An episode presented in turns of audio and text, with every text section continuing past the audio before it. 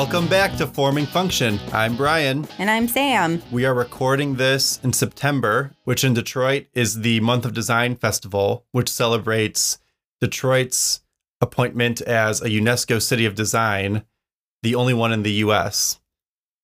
And so I thought Sam and I could take a look at some other cities that are UNESCO Cities of Design and um, say what they're about. So, uh, based on today's topics, I chose the world's second largest French speaking city.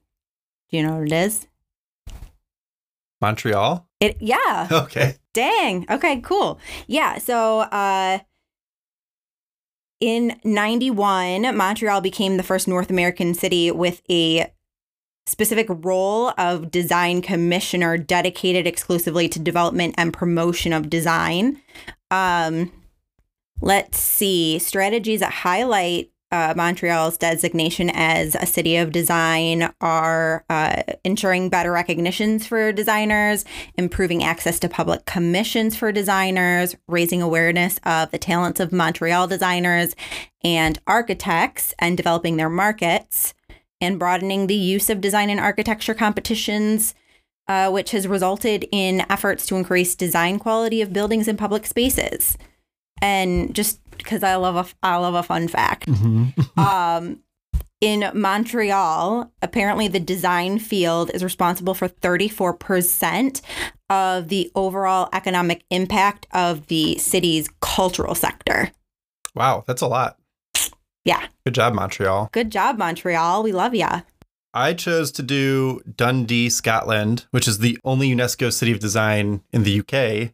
Um, we've been pretty Scotland heavy on the podcast for some reason in this season. Uh, but I actually was just in Dundee. I went to go visit specifically to go to their design museum.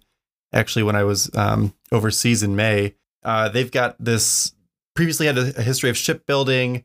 Lately, their design expertise is in fashion, textiles, jewelry. But um, some of the unexpected ones for me were comic books like comic book graphics. Wow. There's a number of comic book publishers there. Dennis the Menace actually is from Dundee, Scotland. That tracks for me a little bit. When you say comic book graphics, I immediately think anime, graphic novel. Yeah, or like superheroes.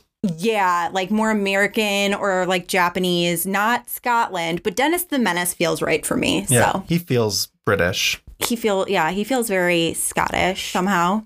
Uh, and then the other one that was surprising to me was video game design. Oh, that is interesting. Yeah, they made the like old school game Lemmings.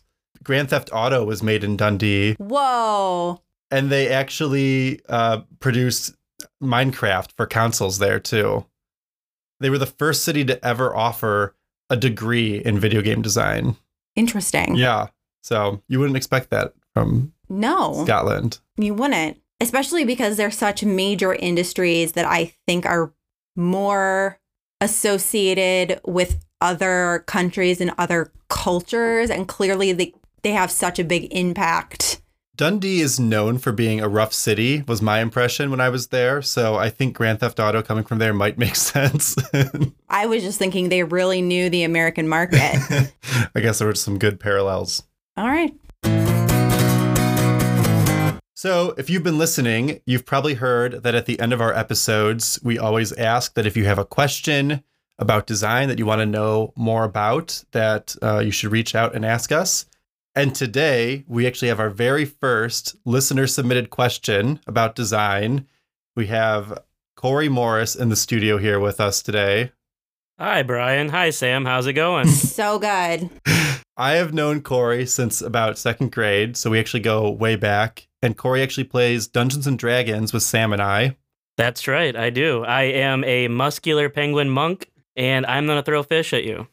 So, uh, so yeah, Korey, tell us what your question is. Well, absolutely. Um, I was at uh, one of the few remaining malls in uh, southeastern Michigan, Southland Mall. I don't know if you're familiar with the you know the downward trends of malls in general, but I was there. Uh, my wonderful grandmother had bought me a pair of slacks, and they were too big, and so I was trying to return them to the local Macy's. And so while you're waiting for your grandmother to drive two hours away to help refund some pants because she couldn't just wait till the next day, you uh you try to eat up some time. And so I went to the local furniture purveyor. Um, just think of a massive commercial warehouse and uh, with lots of furniture all over the place. Uh, so I go over there because you know I always like to like look at what's contemporary, what are people buying.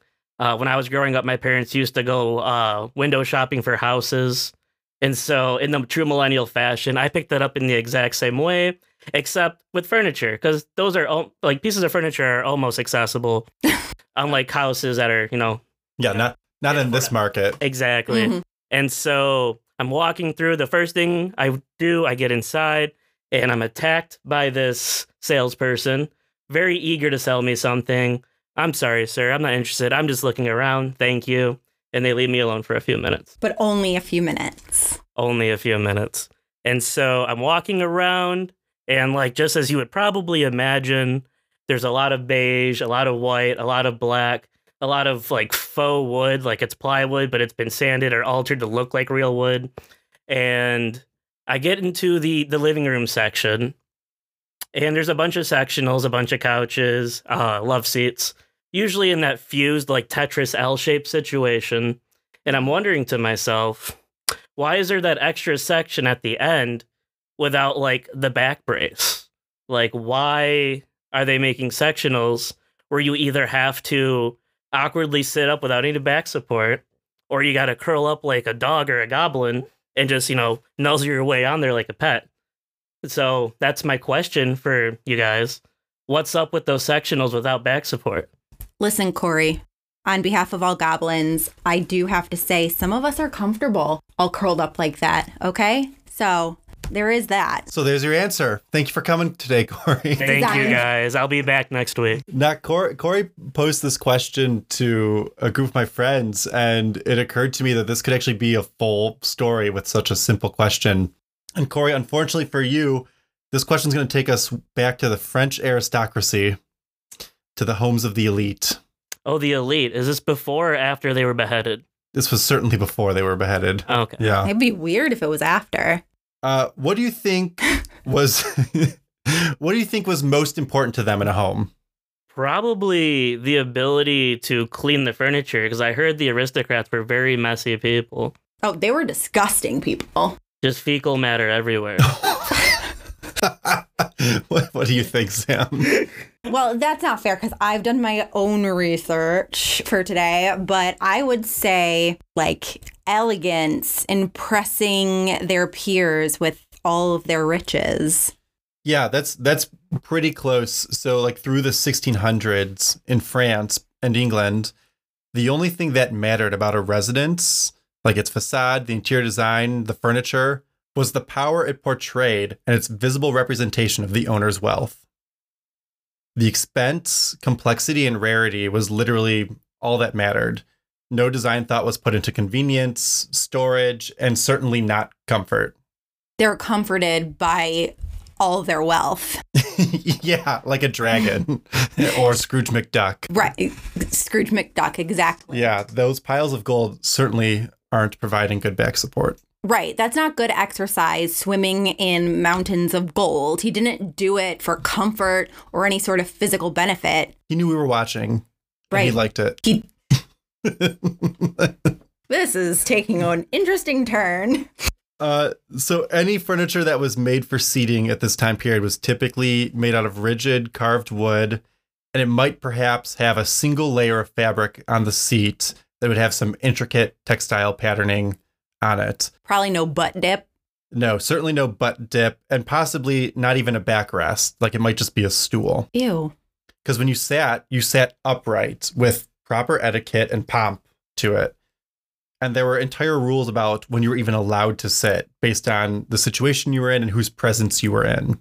This kind of explains the crazy fashions too, because you know, you had corsets and it's like it's probably a lot easier to sit up straight when you got literal boning holding you up, but also your huge hoop skirts. You weren't going to sit down, so I, you're exactly right. Like the intent wasn't just to convey the most imposing appearance, but also show off your formal and extravagant clothing, like another show of your wealth. I mean, I've gone to parties and like not taken off like my jacket because it's part of the look, but that's a little far. Yeah, and you didn't even have an opportunity to be casual because you were always in the spotlight. Uh, when Louis XIV built Versailles, his second wife, Madame de Montenau, Montenau? We're going to go with Montenau, later said of him, he never even thinks about discomfort. All that counts for him is grandeur and magnificence. But change was coming, spurred on by Louis XIV, actually. Royal families previously had one set of furniture that would travel with them between their residences. No, they had to pack their furniture. yes, yeah. They took it with them everywhere. My family has a cabin where every time we go up, we have to pack towels and sheets, and that's too much for me. That is beyond. Yeah, and as as a child, Louis and his mother had an experience where they had to flee abruptly to an unfurnished home during a civil war, and they were forced to sleep on piles of hay. Oh, woe is them. I mean, that's probably better though than an air mattress today. they didn't end up on the ground when they woke up. Right, but like it wasn't about the comfort, it was about the embarrassment. Oh. And and from that, Louis decided that when he was older, every chateau would be fully furnished, which vastly increased the furniture market for royals. Thank God. And Louis was also patronizing this new enclave in Paris where he appointed Charles Le Brun as the director. And the group started making the first pieces of furniture designed and produced by architects. And as a result of those two changes, the increased furniture market and the architect driven furniture, between around 1670 and the mid 1700s, French designers invented most of the furniture arrangements that are still being used today. Would that explain why most like proper names for furniture are, are all like French in origin? That would exactly hmm. explain it. Yeah. Okay. For the most part, there's some that come from English design like later down the road too, but a lot of them, uh, especially like furniture for sitting, came from that French period of time. Louis' foray into a comfortable lifestyle had its start when he married his second wife. Since she was considered to be below the station of a queen for some reason, Mm-hmm. you know, royal drama, the relationship led Louis to take on a separate private life from his public facing royal life. And since that side of his relationship wasn't seen, uh, Madame de Montenau, Montenau yearned for a, a casual style. And the first piece of furniture that she ordered was one of the very first sofas that was ever made. And it quickly took the royal life by storm. Within just a couple years of their marriage, the king's sister in law complained that, quote, protocol and etiquette were completely done away with. In the salon, anyone, even the lowliest officer, was stretched out on a full length sofa. The very sight of it disgusted me. Like, that was the old culture wars. How dare you be comfortable? yeah. How dare you be in my presence, to be honest. And especially in my presence, comfortable. Yeah, I saw some story where like some kid like passed up like the opportunity to sit at the stool next to the king or queen and like went and sat on a couch instead and it was like the most dramatic thing that ever happened to the royal court. I mean, yeah. They didn't have the news back then. Like they were making their own little stories. That sounds like trauma, like real trauma. I don't know how they ever recovered. From there, comfortable furniture exploded quickly across France and England for a variety of reasons. People began to dress more casually and more comfortably, and they started to read for pleasure. Ew. Uh, cotton textiles and upholstery had become more readily available with a desire for plush seating uh, catching storm. Even the first toilets were upholstered, actually. Push for your tush. There- yeah. Now, is this coinciding with the Industrial Revolution then, or they were just importing a whole bunch of stuff? Korey, you're my history guy, so you're going to have to tell me between like around the year 1700 was that the right time period to be the industrial It revolution? was starting to come around, but definitely during colonization, so they definitely had more resources. I'm going to guess the first ones just knowing my art history and like what these chairs looked like were probably sewn by hand. Oh, then they probably wouldn't have been part of that mass industrial complex. But, but that's pure speculation. Yeah, it sounds a little early to me. a little. Uh, so all of these comfort lifestyle changes went hand in hand with more comfortable furniture as well. And elite wealth became less defined by the expensive objects that you own and more by a wealth of leisure time at their disposal to live comfortably and enjoyably. That sounds uh, similar to today. yeah, yeah. Well, it's, it's, I think you've got a blend of the two today. You've got Bezos out on his super yacht, Okay, Bezos, living comfortably and also showing off the super yacht. he's uh he's not a normal bar of comparison. I'm thinking more like like part of the 5%. Not even that, but if you look at it from like a day to day common person's perspective, if you're working from home, you have so much extra more free time than your contemporary working on location. And that is a sign of envy and luxury, especially in our generation. That's true. That's the only luxury we're going to be able to afford. Especially since we'll be working for the rest of our lives. I don't know what you're talking about. I buy a lot of luxury secondhand. What's what's your luxurious purchase you've bought lately? okay, it's not actually luxurious. It's like like name brand blazers. we outed her live on the podcast. It's from the limited. Hey, if you've gone out for brunch in the past two weeks, you're living the, the life of luxury, is all I'm going to say. Why are you looking at me? Because you're over there. I know why you're looking at me. I was told my Domino's bill was getting a little high, so She got the anchovies and the olives. yeah, stick to one topping Sam. what can I say? I'm frivolous.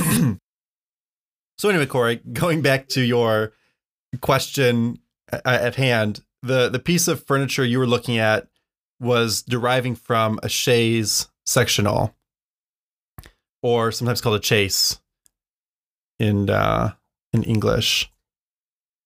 A chaise longue. How did you? Is it at C H E Z?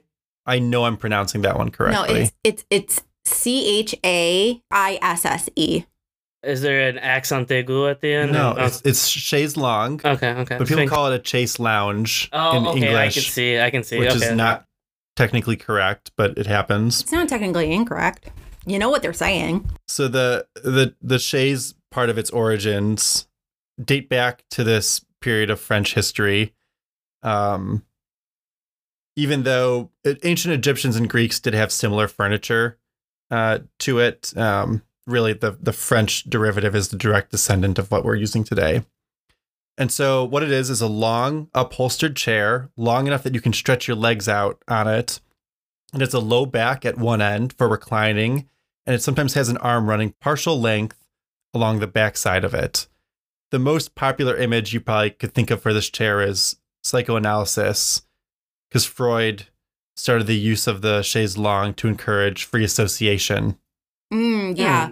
So you can imagine like someone lounging on that, or I, I personally have seen like many romanticist paintings that have chaise longues in them. Yeah, Mhm. Uh, for for the listener, Korey is doing a luxurious, relaxed pose. Now, is this the same thing that was also called uh, like a fainting couch for women? Because their corsets were too tight, Please hold. but also they had delicate constitutions. No, I've always known it as like a psychiatry chair uh, relating to Brian's Freud association. But that also makes sense. There was like a settee, is another. Yeah, is that how you pronounce that? Sure. Uh, yeah, I think a fainting couch is really just any version of a daybed. So a Ah. settee and a chaise are probably both fitting into that category in some way. Um, but it was initially invented by the French as a way to rest without retiring to your bedroom in kind of a half sitting position. So, yes, a daybed. A settee is just a long seat with a back. So, a Okay. chaise longue doesn't necessarily have a back. It might have a half back rail on the on the back end, but it's really more about sitting and keeping your legs outstretched, whereas a settee is Mhm. more uh, meant for like two people. Okay. So cousins. So, Korey, obviously, what you saw though was part of a sectional couch. Mm-hmm. So it's more of a modern variation of the furniture that I imagine most listeners are familiar with or have in their living room. But if not, sectionals are two or more upholstered furniture pieces that can be reconfigured and customized to different shapes to fit a space. Yeah, usually like a couch and a, a love seat. Yeah, yeah. Uh, so where would you guess that sectional furniture first appeared? France. Well, after your story, yeah, France. It's not France. Is it the France of the New World? Are we going back to Montreal? You're getting closer. The first iterations were actually popularized in a somewhat small bubble around the Washington, D.C. area. There's really very few sources that have documented the trend. Like, it's hard to find a lot about this, but there are select artifacts remaining of these Virginia sectionals that were built in pieces and they were usually symmetrical and on casters. And the reasoning was kind of the opposite of Louis XIV, where he wanted to furnish every home.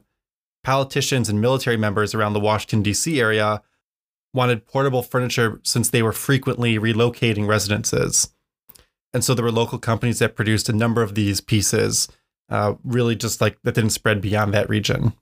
And you can imagine, especially like in the early days of the colonies, like these politicians were constantly going back from their home state to DC to like they weren't staying there full time. So, and so you're implying they would get in their horse and buggy with their their five servants in the back, and they would have like a large little caravan of just sectionals. I'm sure there was other furniture too, not just their sectional. Yeah, and I think it was a pretty small thing. Like like I said, there's not a lot of documentation about this, but there are pieces that exist, so we know it happened.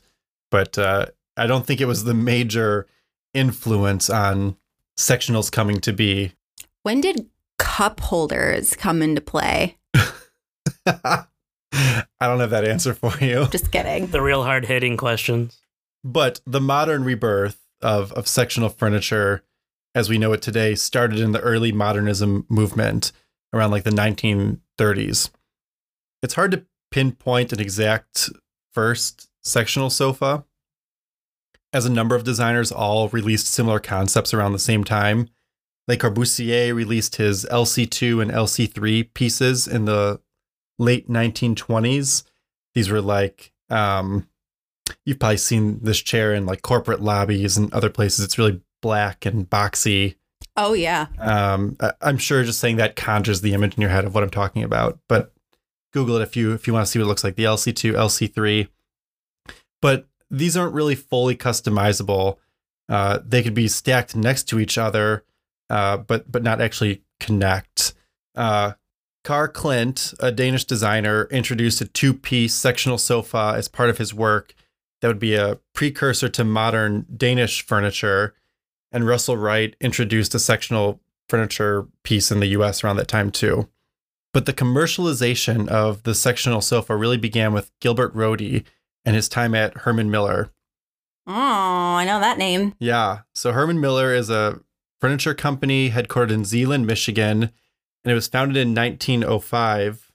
Uh, it was initially producing historic revival styles, actually.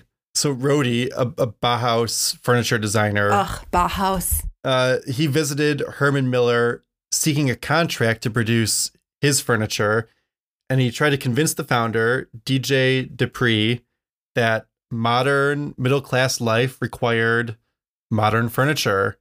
Basically, modern problems require modern solutions. He's not wrong. And now the sectional is all over the middle class. Yeah, and and De Pree agreed. Uh, con- he was even convinced that his way of making furniture was, in his own words, immoral. De Pree's words for how De Pree makes De Pree's furniture is immoral. Yeah, Rohde convinced him that his furniture was immoral. Like because it was so modern and anti-biblical? No, it was more that they were copying older styles and taking credit for work that other people had done, basically. Mm. And they were making cheap furniture and using ornamentation to hide the imperfections. So they were making stuff that just really was shoddy and trying to cover it up. It sounds like Rococo. It sounds very modern. Although Rococo wasn't necessarily shoddy. We'll get to it. We'll get to it. We'll get there. Stay tuned. Yeah, so Herman Miller like shifted to a modern design focus from that and one of those modern solutions from Rohde was the modular sectional furniture with an increase in flexibility. He realized that armless chairs allowed greater freedom in reconfiguring different layouts. And the corner chair was introduced as a game changer in the L and U shaped arrangements. And so from that, other companies followed suit and more and more started being produced, became popular over the decades uh, until now, where they just dominate the furniture market. So putting those two ideas together to get back to Korey's furniture store experience, why is the chaise sectional so popular to sectional furniture, particularly from the late 1900s to today? And unfortunately, there's not really a concrete answer for this, but I think there's a number of reasons. This is not a good way to convince people to submit questions when we're like, we actually don't know. We can't figure it out. We can't provide you an answer. Well, it's it's really more that like it's been a slow progression over decades that it's built up. So there's not really any one concrete point where you can just say here's the tipping point. But I think I've got some good convincing arguments of why. okay. So I mean, first of all, it's flexible. You can sit on it. You can recline on it.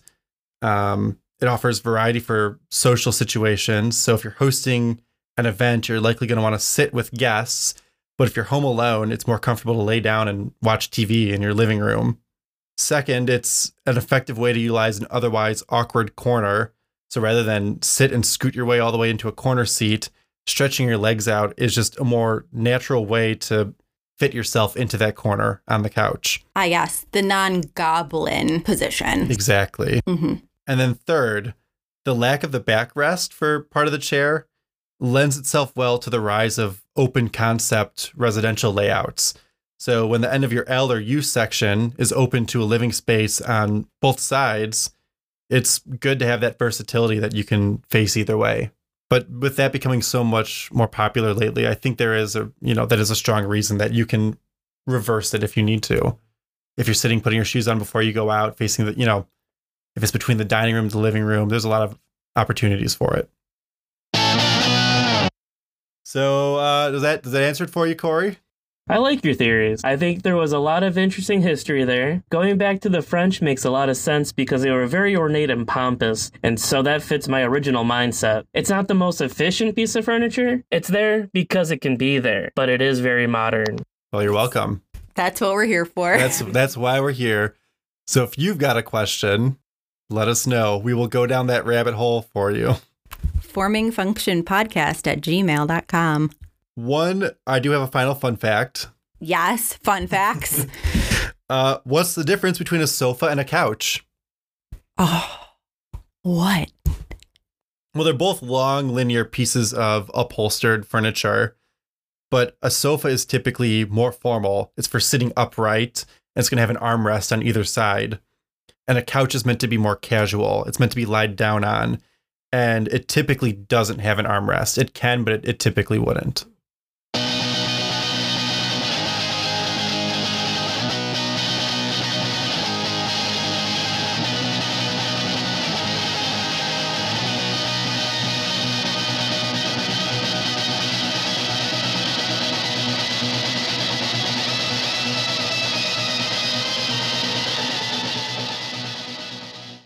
Okay. So you mentioned Rococo, talking about chaise longues. French. Yes. Thank you.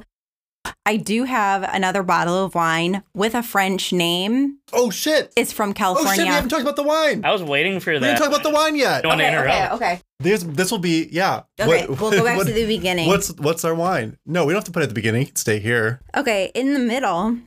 Today's wine is brought to you by Bordeaux, France. Chateau Moulinat. let's let let's.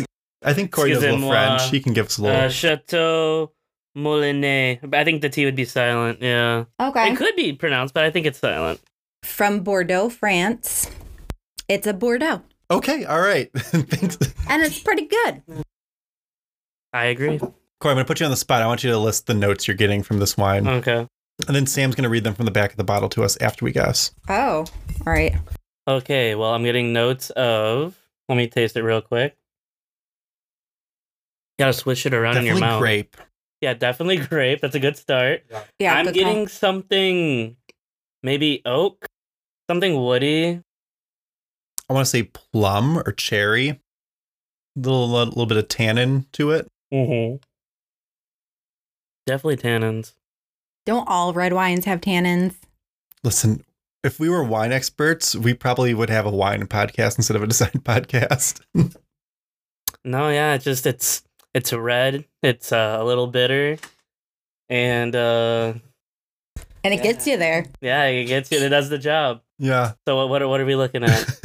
Okay, so produced in a renowned region, this garnet colored wine is made from high quality grape varieties. The nose delivers intense red, ripe fruit aromas, cherry, black currant. It's dense on the palate and complemented by smooth tannins. Holy shit. Ideal serving temperature 16 to 18 degrees Celsius slash 59 to 65 degrees Fahrenheit. Okay, but I was pretty close. Like I'm getting good at this. Government warning. Should pregnant women drink? According to the Surgeon General, No. women should not drink alcoholic beverages during pregnancy. Is that her PSA for the episode? yes. Um, Rococo wasn't so much uh, a type of architecture as it was a broader design movement. As Brian covered, it encompassed furniture as well.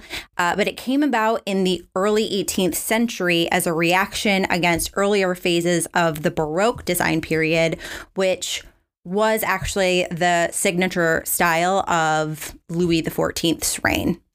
And like when you say movement, like you're saying like this is another style. It's probably the way most people are going to think of this, right? Yes, it was. Let me say really quickly, it was uh, actually considered the last phase of the Baroque period because there are a lot of similarities. It's like an adaptation, but it encompassed architecture, decorative arts and furnishings, paintings, sculpture, even music. I'm going to focus mainly on architecture and decorative arts, though. It is interesting though, because a few episodes ago we talked about Saarinen and the GM Tech Center Yeah, and how they used the concept of total design. And it was this like modern thought at the time. But really, centuries beforehand, they were just doing this all the time. Oh, yeah. It's, I'll get to that. That's nuts. So, really quick, what is Baroque? Because again, Rococo was in response to Baroque and was also kind of this baby Baroque. And if it ain't Baroque, don't fix it, right? I, yes. Did I steal your joke? No. Okay. Yes. I'm just glad it was said, you know? I'm sorry. No. it was too easy. It was too easy. It is too easy. Hence why my reference to that joke is from a Disney movie. So, yes, but I'm glad it was said. We're all on the same page. What what Disney movie is it from? Beauty and the Beast. Oh, okay. Yeah. So it kind of gives you an idea of the time period. So, anyway, what is Baroque? Characterized by curving, intertwined lines, and sculptural ornamentation, evoking movement and drama in vivid colors and gold, lots of gold. Baroque was endorsed by the Catholic Church as part of the Counter Reformation in the 16th to mid century in Italy, and then it spread throughout Europe. So lots of like spirally, leafy, like fancy looking things. fancy as shit. Yes. I think we can we can drop one F bomb and still be a PG thirteen podcast. I feel comfortable with fancy as shit. Okay. All right. I feel good about that. When Louis XIV died in 1715, his heir to the throne was too young to rule, which was Louis XV, who, by the way, was his like great grandson. What? Yeah, wild. Just skipping all these guys. Oh, did just a lot of guys die? They just got named they were other things. Still around. And he was just like, it's a no for me. Yeah, hard pass. Savage. Yeah.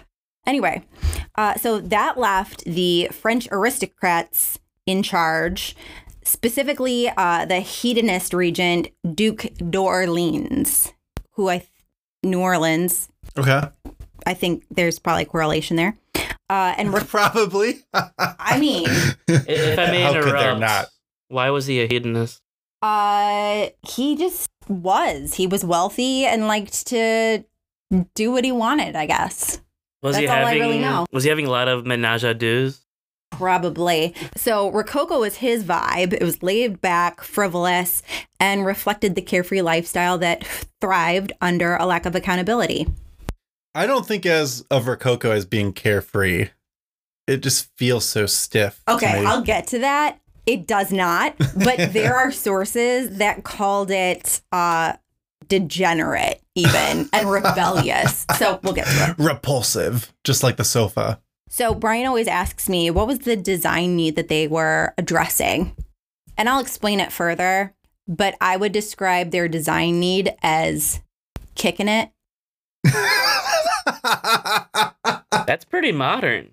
So this sentiment was portrayed most literally in the paintings of the period, which would often depict aristocrats dressed to the nines, just kind of frolicking through these natural, sometimes whimsical, surreal, maybe romantic settings.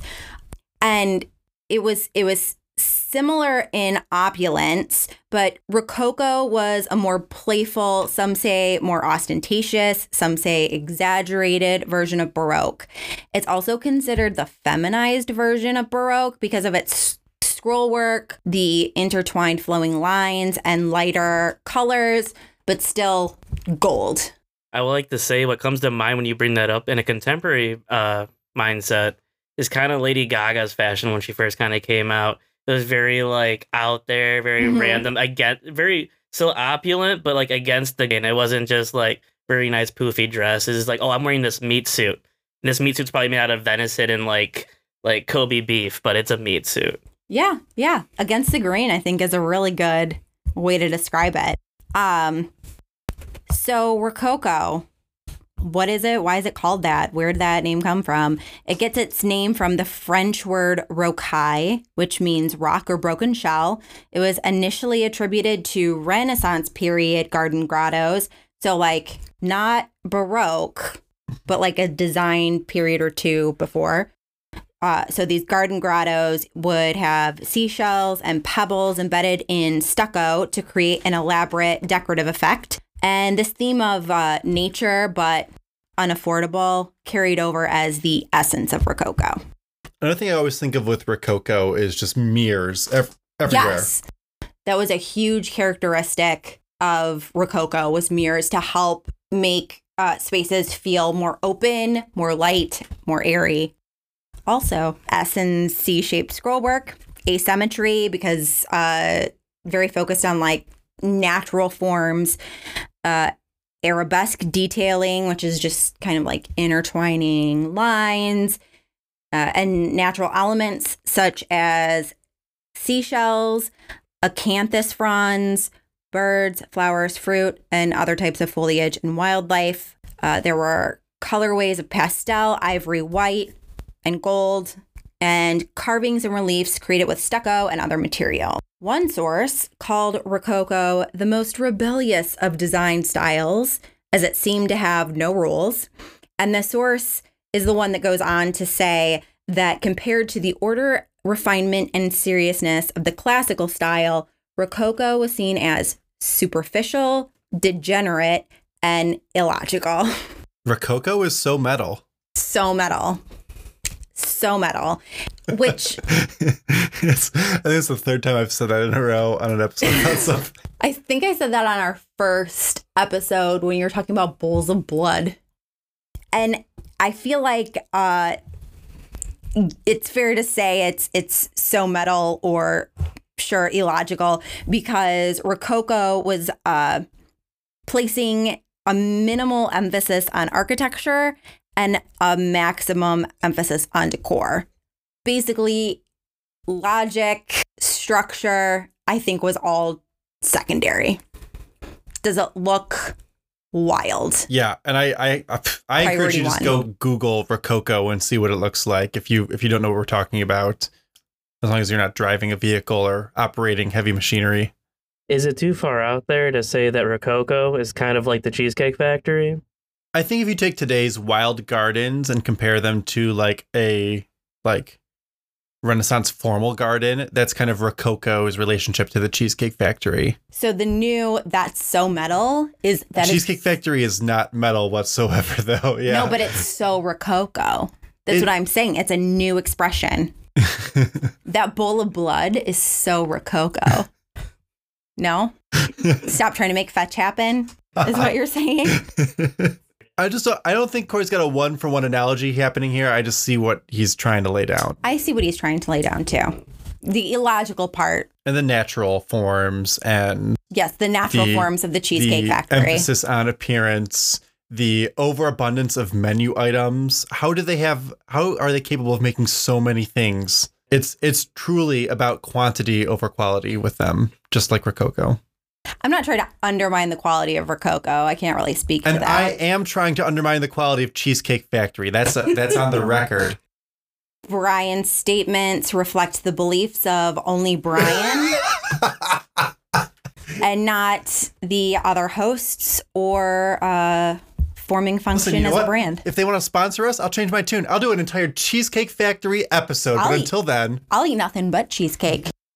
anyways, Uh, so at one point you had mentioned like this in in regards to uh, the tech center and our episode on corporate campuses that and kind of like design. total design yeah so rococo was a kind of an earlier version of that because uh, by adorning these rooms with the carved scrollwork the sculptural arabesque details gilding paintings other decorative elements it created this fully immersive atmosphere to the point of being described as theatrical and it was thought to be influenced by stage design. So not only was the detail work incorporated into the moldings, ceiling, walls, and decorative arts of a space, but it would also be used to seamlessly integrate art with the architecture through the use of stucco reliefs as frames and trompe l'oeil, which is French for deceive the eye, and is a method of painting two dimensionally in a way so that it looks three dimensional. You know what I'm saying? Yeah, I, know exactly what you're saying because I know there's a lot of Baroque paintings, particularly Italian Baroque paintings that are done on the ceilings where they're often in churches where it's meant to look like you're not looking at a painting, you're looking through a hole in the church into the heavens. Yes. And they have led me to literally lie down on the floor of a church at looking up until I get yelled at by security. You should have just told them you found God. what are they going to say? Some people are Not finding allowed? God there all day long. They they don't have time for me. They're sick of it. They're Yeah. like, please, you and 500 other people. But you know, I mean, I'm sure it's miraculous each and every time. And with its emphasis on ornamentation, it's unsurprising that Rococo emerged as a style developed and disseminated by craftspeople and designers. And the spread of Rococo throughout Europe and the US was largely due to pattern books published and used by makers. Uh, and the most influential of these books was a set of furniture designs called The Gentleman and Cabinet Maker's Director by Thomas Chippendale in the mid 1700s. Oh, yeah, we know him. We do know him. But two questions though. Okay, first, architect comment. Yes. I see why it wasn't spread by architects because no architect wants to do elevations and drawings of these Rococo rooms because they would be so intricate and like, like Yeah. it's it's your nightmare. You're gonna blow all of your fee immediately drawing these rooms. But two, Rococo in America, like I didn't know that that was a thing actually. that is more uh revival Rococo. Is it more in furniture than interiors? It's more in furniture Okay. than interiors. Uh, like decor, yeah, more in like decorative arts. Although, not although, because he was not an architect. I think Thomas Gainsborough, maybe he was British. Sounds British. Doesn't matter. I said I wasn't going to cover the painters, Brian. Okay, so I am not responsible for that information. So, quick question. Yeah. Would you consider uh, items that are bedazzled to have their origins in Rococo? Because you they're enabling the artists or the designers to have these elaborate, kind of nonsensical designs, but they're fun, they're festive, they're they're uh, a middle finger to form in like structure. I could get there. I could absolutely get there. That's a no for me, dog. You just don't get it. You just don't get it, man. So anyway, He he he. he I, I I lifted him up with his first analogy, and he flew too close to the sun with this one. I think. okay. I, I'm not gonna lie, I couldn't identify with the Cheesecake Factory analogy. I've never even eaten there. I've seen it on Big Bang Theory. So okay. I know what the kids are talking about Bazinga. precisely. But this this bedazzled thing I can really identify with. That really And- Let's go the reason it like spoke to me was because you're talking about like seashells and all these other little things that create designs and like paintings essentially these depictions of art using any means that are available to the people at the time whether it's seashells stones blades of grass you know whatever they were using and now modern art allows you for little tiny shiny bits of plastic The poor man's Rococo. I don't know. Renono. No, no.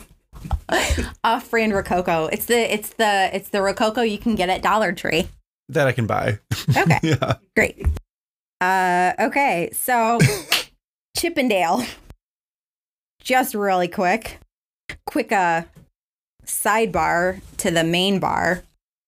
So Thomas Chippendale was a, an acclaimed furniture maker in the 18th century who produced pieces so masterfully that some are now displayed in museums. So but but despite you know his craftsmanship he was most notoriously skilled in design and thanks to his popular pattern book he became practically synonymous with rococo. And if anybody has watched uh, the series welcome to chippendales I have. it also apparently was synonymous with like fanciness leisure because that's why Comfort. I'm pretty uncomfortable with that whole scene, but apparently that's why I was named Chippendale. The strip club. Yes, Yes. yes. According to the Hulu uh, limited series, that what it's called? Short series? Yeah, I had watched that too, and I, I had always been so confused by that too. So I was glad they cleared that up. Yeah, and it makes sense as like a business tactic. Um, anyway, all good things come to an end, right? So, uh, in the 1780s, anyone, anyone, Rococo died. America was born. uh, Rococo did go the way of Marie Antoinette, and uh, it, yes, it it was Oh, the aristocracy fell. yes. Uh, so the Viva la resistance. Precisely. The revolutionary fervor rose, and the people were sick of the aristocratic frivolity, to put it lightly. And along came the neoclassical movement, which was characterized by order, symmetry, simplicity, and a high regard for heroism and moral virtue, which is totally subtle. Yeah, I mean, but if you if you were just a mob that killed your rulers and took over the country, stability is probably the thing you need in your life at that moment. That's fair. You're looking out for their mental health, and I appreciate that, Brian. Uh, but Rococo did make a comeback throughout the eight. Well, Rococo made a few different comebacks throughout the 1800s with revivals in France, Britain, Germany, and the U.S. Do the other nationalities have different flavors of Rococo? They do Like, do the German ones have like you know sausages? that. I I did not get into that because I was told to keep my section short this time, and that is has not been my strong suit. So if I had looked that up, we would have been in big trouble. But yes, there are different variations based on the different regions of Rococo, uh, and I think a lot of that also had to do with the the prominent artists that were using the style at the time. It was just completely up for interpretation. It had no rules. It mm-hmm. was a degenerate style of design.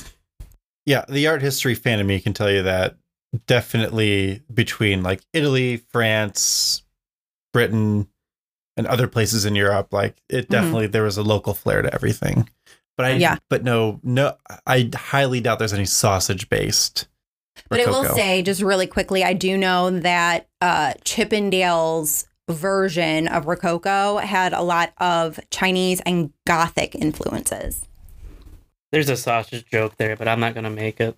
Is there? Chippendale sausages. Oh, Yeah. sorry. I thought you were going off Gothic, and I was like, is it pierced? Uh-huh. Because there's there's uh somebody made a point that like you can still tie Rococo back to like modern designs, like rifle paper. Uh, has a lot of like floral designs. That's a brand of just like stationery. Uh, basically, anything with like a heavy floral, but also kind of like abstract, not focused on symmetry or order. You could argue was inspired by Rococo.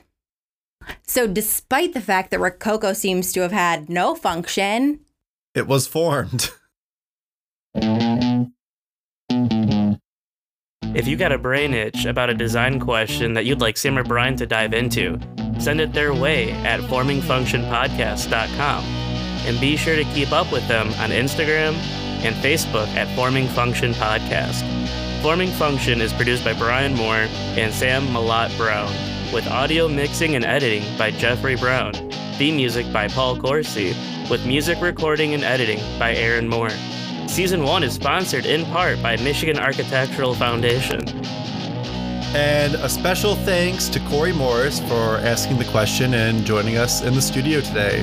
And if you want to learn more about uh, The French Age of Comfort, a book that helped me tremendously for this episode was The Age of Comfort When Paris Discovered Casual by Joan DeJean.